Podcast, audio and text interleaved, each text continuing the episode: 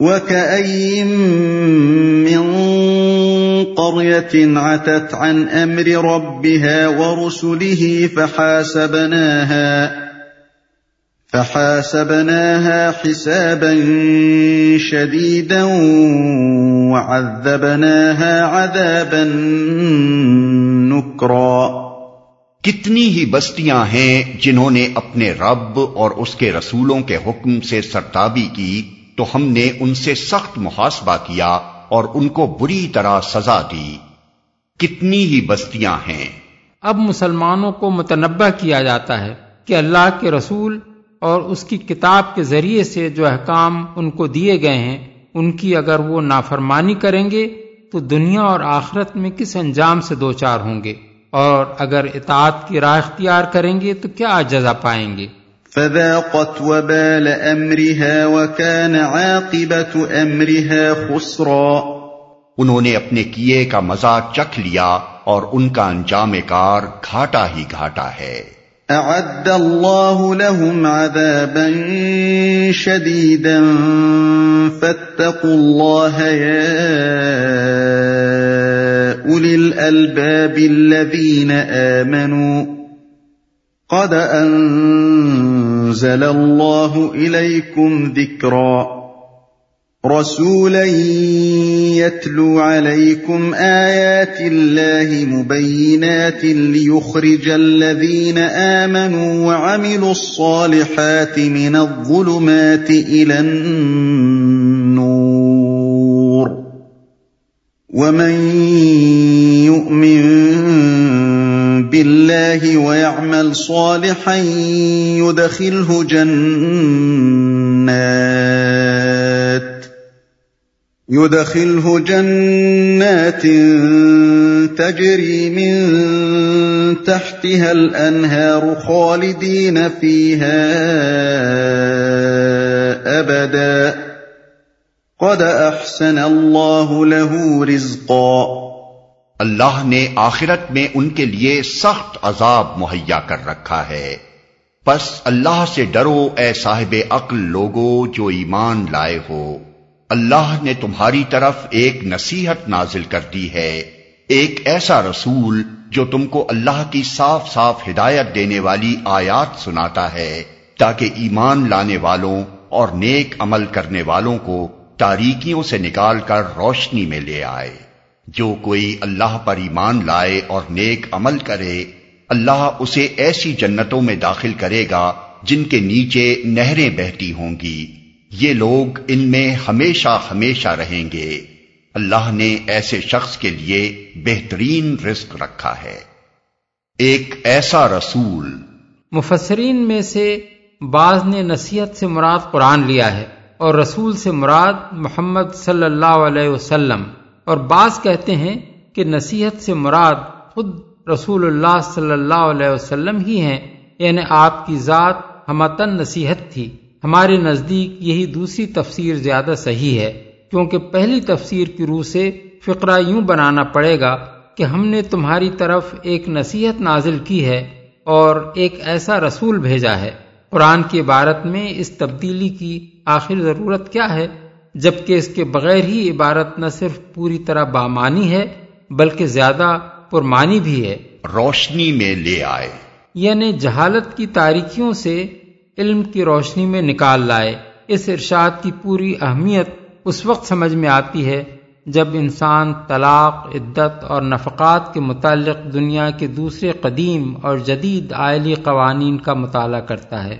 اس تقابلی مطالعے سے معلوم ہوتا ہے کہ بار بار کی تبدیلیوں اور نت نئی قانون سازیوں کے باوجود آج تک کسی قوم کو ایسا معقول اور فطری اور معاشرے کے لیے مفید قانون میسر نہیں آ سکا ہے جیسا اس کتاب اور اس کے لانے والے رسول صلی اللہ علیہ وسلم نے ڈیڑھ ہزار سال پہلے ہم کو دیا تھا اور جس پر کسی نظر ثانی کی ضرورت نہ کبھی پیش آئی نہ پیش آ سکتی ہے۔ یہاں اس تقابلی بحث کا موقع نہیں ہے، اس کا محض ایک مختصر سا نمونہ ہم نے اپنی کتاب حقوق الزوجین کے آخری حصے میں درج کیا ہے۔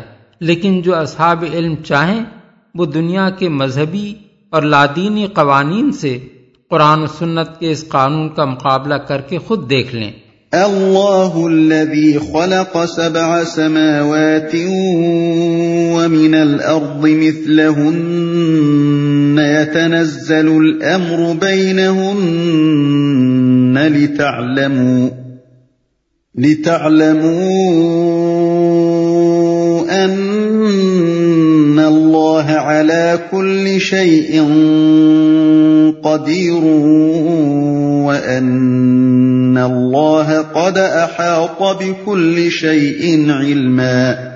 اللہ وہ ہے جس نے سات آسمان بنائے اور زمین کی قسم سے بھی انہی کے مانند، ان کے درمیان حکم نازل ہوتا رہتا ہے۔ یہ بات تمہیں اس لیے بتائی جا رہی ہے تاکہ تم جان لو کہ اللہ ہر چیز پر قدرت رکھتا ہے اور یہ کہ اللہ کا علم ہر چیز پر محیط ہے۔ انہی کے مانند۔ انہی کے مانند کا مطلب یہ نہیں ہے کہ جتنے آسمان بنائے اتنی ہی زمینیں بھی بنائیں۔ بلکہ مطلب یہ ہے کہ جیسے متعدد آسمان اس نے بنائے ہیں، ویسی ہی متعدد زمینیں بھی بنائی ہیں۔ اور زمین کی قسم سے کا مطلب یہ ہے کہ جس طرح یہ زمین جس پر انسان رہتے ہیں، اپنی موجودات کے لیے فرش اور گہوارہ بنی ہوئی ہے، اسی طرح اللہ تعالیٰ نے کائنات میں اور زمینیں بھی تیار کر رکھی ہیں جو اپنی آبادیوں کے لیے فرش اور گہوارہ ہیں۔ بلکہ بعض مقامات پر تو قرآن میں یہ اشارہ بھی کر دیا گیا ہے کہ جاندار مخلوقات صرف زمین ہی پر نہیں ہیں، عالم بالا میں بھی پائی جاتی ہیں۔ مثال کے طور پر ملاحظہ ہو تفہیم القرآن جل چہارم، سورہ اشورا آیت انتیس۔ بلفاظ دیگر آسمان میں یہ جو بے شمار تارے اور سیارے نظر آتے ہیں، یہ سب ڈھنڈار پڑے ہوئے نہیں ہیں، بلکہ زمین کی طرح ان میں بھی بکثرت ایسے ہیں جن میں دنیائیں آباد ہیں۔ قدیم مفسرین میں سے صرف ابن عباس ایک ایسے مفسر ہیں جنہوں نے اس دور میں اس حقیقت کو بیان کیا تھا۔ جب آدمی اس کا تصور تک کرنے کے لیے تیار نہ تھا کہ کائنات میں اس زمین کے سوا کہیں اور بھی ذیقل مخلوق بستی ہے، آج اس زمانے کے سائنسدانوں تک کو اس کے امر واقع ہونے میں شک ہے۔ کجا کہ چودہ سو برس پہلے کے لوگ اسے بآسانی باور کر سکتے۔ اسی لیے ابن عباس رضی اللہ عنہ عام لوگوں کے سامنے یہ بات کہتے ہوئے ڈرتے تھے کہ کہیں اس سے لوگوں کے ایمان متزلزل نہ ہو جائیں۔ چنانچہ مجاہد کہتے ہیں کہ ان سے جب اس آیت کا مطلب پوچھا گیا تو انہوں نے فرمایا، اگر میں اس کی تفسیر تم لوگوں سے بیان کروں تو تم کافر ہو جاؤ گے اور تمہارا کفر یہ ہوگا کہ اسے جھٹلاؤ گے۔ قریب قریب یہی بات سعید بن جبیر سے بھی منقول ہے کہ ابن عباس نے فرمایا، کیا بھروسہ کیا جا سکتا ہے کہ اگر میں تمہیں اس کا مطلب بتاؤں تو تم کافر نہ ہو جاؤ گے؟ بحوالہ ابن جریر، عبد بن حمید۔ تاہم ابن جریر، ابن ابی حاتم اور حاکم نے اور شعب الایمان اور کتاب الاسماء و صفات میں بحقی نے ابو الضحا کے واسطے سے باختلاف الفاظ ابن عباس کی یہ تفسیر نقل کی ہے۔ فی کل ارزن نبی کا نبی کم و آدموں کا آدم و نوحن کا نوحن و ابراہیم کا ابراہیم و عیسیٰ کا عیسیٰ۔ یعنی ان میں سے ہر زمین میں نبی ہے، تمہارے نبی جیسا، اور آدم ہے تمہارے آدم جیسا، اور نوح ہے تمہارے نوح جیسا۔ اور ابراہیم ہے تمہارے ابراہیم جیسا، اور عیسیٰ ہے تمہارے عیسیٰ جیسا۔ اس روایت کو ابن حجر نے فتح الباری میں اور ابن کثیر نے اپنی تفسیر میں بھی نقل کیا ہے۔ اور امام زہبی نے کہا ہے کہ اس کی صنعت صحیح ہے۔ البتہ میرے علم میں ابو دہا کے سوا کسی نے اسے روایت نہیں کیا ہے۔ اس لیے یہ بالکل شاز روایت ہے۔ بعض دوسرے علماء نے اسے قزب اور موضوع قرار دیا ہے۔ اور ملا علی قاری نے اس کو موضوعات کبیر صفحہ انیس میں موضوع کہتے ہوئے لکھا ہے کہ اگر یہ ابن عباس ہی کی روایت ہے، تب بھی اسرائیلیات میں سے ہے۔ لیکن حقیقت یہ ہے کہ اسے رد کرنے کی اصل وجہ لوگوں کا اسے بعید از عقل و فہم سمجھنا ہے۔ ورنہ بجائے خود اس میں کوئی بات بھی خلاف عقل نہیں ہے۔ چنانچہ علامہ آلوسی اپنی تفسیر میں اس پر بحث کرتے ہوئے لکھتے ہیں، اس کو صحیح ماننے میں نہ عقلاً کوئی چیز مانے ہے، نہ شرن مراد یہ ہے کہ ہر زمین میں ایک مخلوق ہے جو ایک اصل کی طرف اسی طرح راجے ہوتی ہے، جس طرح بنی آدم ہماری زمین میں آدم علیہ السلام کی طرف راجے ہوتے ہیں۔ اور ہر زمین میں ایسے افراد پائے جاتے ہیں جو اپنے ہاں دوسروں کی بنسبت اسی طرح ممتاز ہیں۔ جس طرح ہمارے ہاں نوح اور ابراہیم علیہ السلام ممتاز ہیں۔ آگے چل کر علامہ موصوف کہتے ہیں، ممکن ہے کہ زمینیں سات سے زیادہ ہوں اور اسی طرح آسمان بھی صرف سات ہی نہ ہوں۔ سات کے عدد پر جو عدد تام ہے، اکتفا کرنا اس بات کو مستلزم نہیں کہ اس سے زائد کی نفی ہو۔